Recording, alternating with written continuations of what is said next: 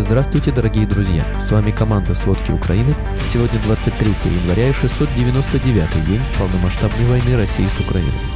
Новый массированный удар по Украине с использованием крылатых и баллистических ракет. Россияне начали устанавливать системы противовоздушной обороны С-300 вокруг Санкт-Петербурга.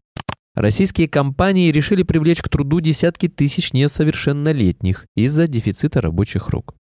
2,3 миллиарда литров. Россияне установили рекорд по покупкам алкоголя. Обо всем подробней. Сегодня Россия нанесла новый массированный удар по Украине с использованием крылатых и баллистических ракет. По меньшей мере 6 человек погибли и 78 человек получили ранения. Они в состоянии средней тяжести. Во время удара по Харькову россияне попали в многоэтажный дом, полностью разрушив подъезд. Есть погибшие и десятки раненых. Повреждены жилые дома, в частном секторе разрушена санаторная школа для больных детей. Также одна из ракет попала в газопровод. Предварительно атаку осуществили ракетами типа X-32 и С-300 с территории Белгородской области. Украине удалось сбить 21 из 41 запущенной Россией ракеты. В Киеве пострадали 28 объектов. Ранения получили 22 человека, в том числе четверо детей 10, 12, 14 и 17 лет. Российские войска на захваченных территориях Украины провоцируют экологическую катастрофу, размещая военную технику в заповедниках, сообщает Центр нацсопротивления Украины. Техника, в частности, была замечена в Аскании Новой, где российские войска уже похищали животных, которых перевозили в Краснодарский зоопарк Сафари-парк. Кроме того, россияне обустроили артиллерийский полигон на территории заказника на полуострове Карадай в Херсонской области. Еще в ноябре 2022 года Владимир Зеленский заявлял, что Россия устраивает экоцид в Украине. В результате боевых действий сожжены гектары леса, погибли и гибнут миллионы домашних и диких животных. Российская алюминиевая продукция входит в число товаров, в отношении которых может быть введено эмбарго в рамках 13-го пакета санкций ЕС, сообщает политика. Предыдущие пакеты санкций не затронули около 85% российского экспорта металла в ЕС. Технологический процесс выплавки алюминия требует огромного количества электроэнергии, а это 40% затрат на производство. То есть ввод санкций на алюминий автоматически затронет и российскую энергетическую отрасль. Страны ЕС надеются согласовать 13-й пакет ко второй годовщине полномасштабного вторжения России в Украину в следующем месяце. В России начали устанавливать системы противовоздушной обороны С-300 вокруг Санкт-Петербурга после недавних успешных атак дронов по объектам в Ленинградской области. Зенитно-ракетные комплексы снял на видео местный житель, когда один из комплексов заблокировал дорогу, пытаясь развернуться. Напомним, 18 января дроны атаковали Петербургский нефтяной терминал, а 21 января – терминал компании «Новотек» в порту Усть-Луга. Это были первые удары по Ленинградской области с начала полномасштабного вторжения России в Украину. Главнокомандующий вооруженных сил Норвегии Эйрик Кристоферсен заявил, что у страны есть всего несколько лет, чтобы построить оборону, способную противостоять России. Кристоферсен также отметил, что Россия наращивает военные запасы гораздо быстрее, чем ожидалось, перейдя на военную экономику, где оружейные заводы работают круглосуточно. Глава норвежской армии также заявил, что в силах и средствах НАТО есть определенные проблемы, в частности в противовоздушной обороне и дальнобойном вооружении. Ранее председатель военного комитета НАТО адмирал Роб Бауэр заявил, что гражданское население на Западе должно готовиться к тотальной войне с Россией, а министр обороны Германии Борис Писториус подчеркнул, что Европа снова сталкивается с военной угрозой, которой не было уже 30 лет. Российская телеведущая Тина Канделаки получила запрет на въезд в Казахстан. Поводом стал пост в Телеграм, в котором она подвергла критике решения властей Казахстана переименовать несколько железнодорожных станций и заменить русские названия на казахские. Пост Канделаки вызвал острую реакцию среди жителей Казахстана в соцсетях. В частности, они напомнили Канделаки, что Казахстан – независимое государство, и жители сами решают, как назвать свои железнодорожные станции.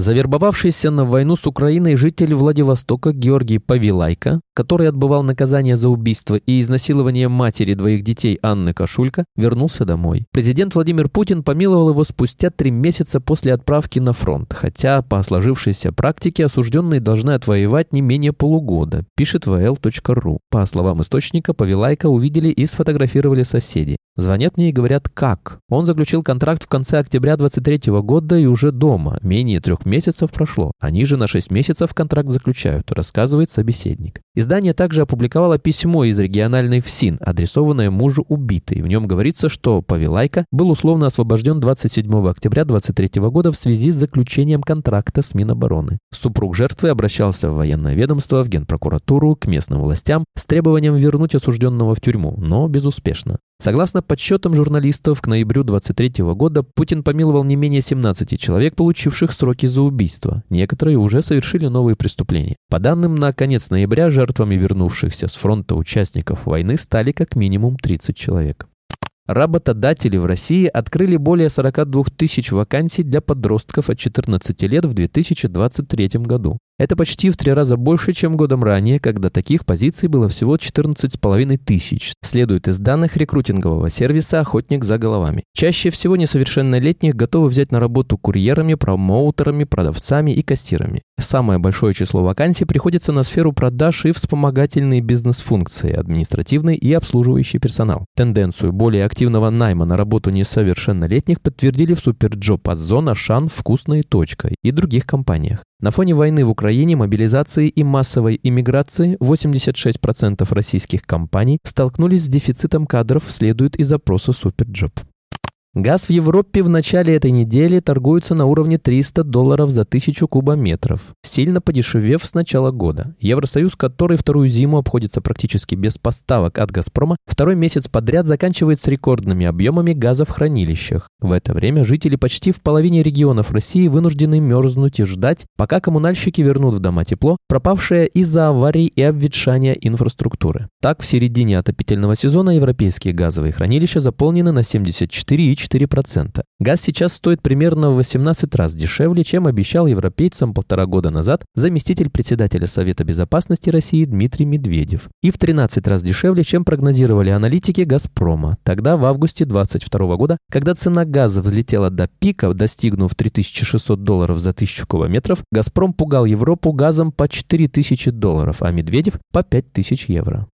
Западные санкции, ударившие по российской гражданской авиации и отрезавшие перевозчиков от ремонта и запчастей для самолетов, спровоцировали сильнейший скачок цен на авиабилеты. Рост цен на авиаперелеты стал беспрецедентным с 2008 года когда на фоне глобального финансового кризиса и обвала рубля перевозчики в среднем подняли цены на 33,5%. Сейчас за два года войны авиабилеты стали дороже на 48,4%. Сдерживать ценники для пассажиров изначально помогали гигантские вливания из бюджета. В позапрошлом году правительство выделило 170 миллиардов рублей перевозчикам на субсидирование стоимости билетов, говорит эксперт авиа.ру Роман Гусаров. Но летом прошлого года эффект от бюджетных денег иссяк, и авиакомпании начали переносить переносить в цены возросшие издержки, указывает он. Расходы компании растут по мере того, как им становится все сложнее находить запчасти для ремонта лайнеров, которые один за другим выходят из строя. За январь-ноябрь прошлого года, по данным Росавиации, в стране было зафиксировано 670 авиапроисшествий, из которых 400 были связаны с отказом техники, в том числе двигателей. С начала 2024 года 9 самолетов российских авиакомпаний сломались во время рейса.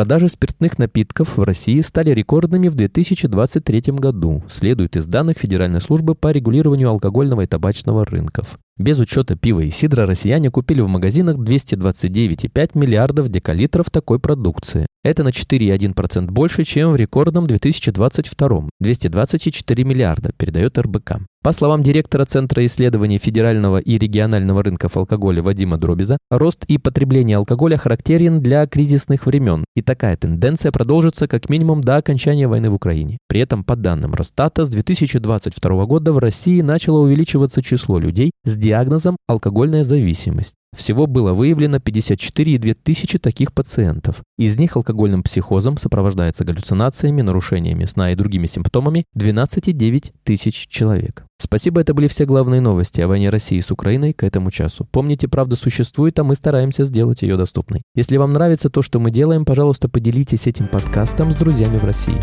Также, если вы хотели бы помочь нам делать материалы еще более качественными, пожалуйста, оставляйте фидбэк. Это очень важно для нас и для распространения правдивой информации. До встречи.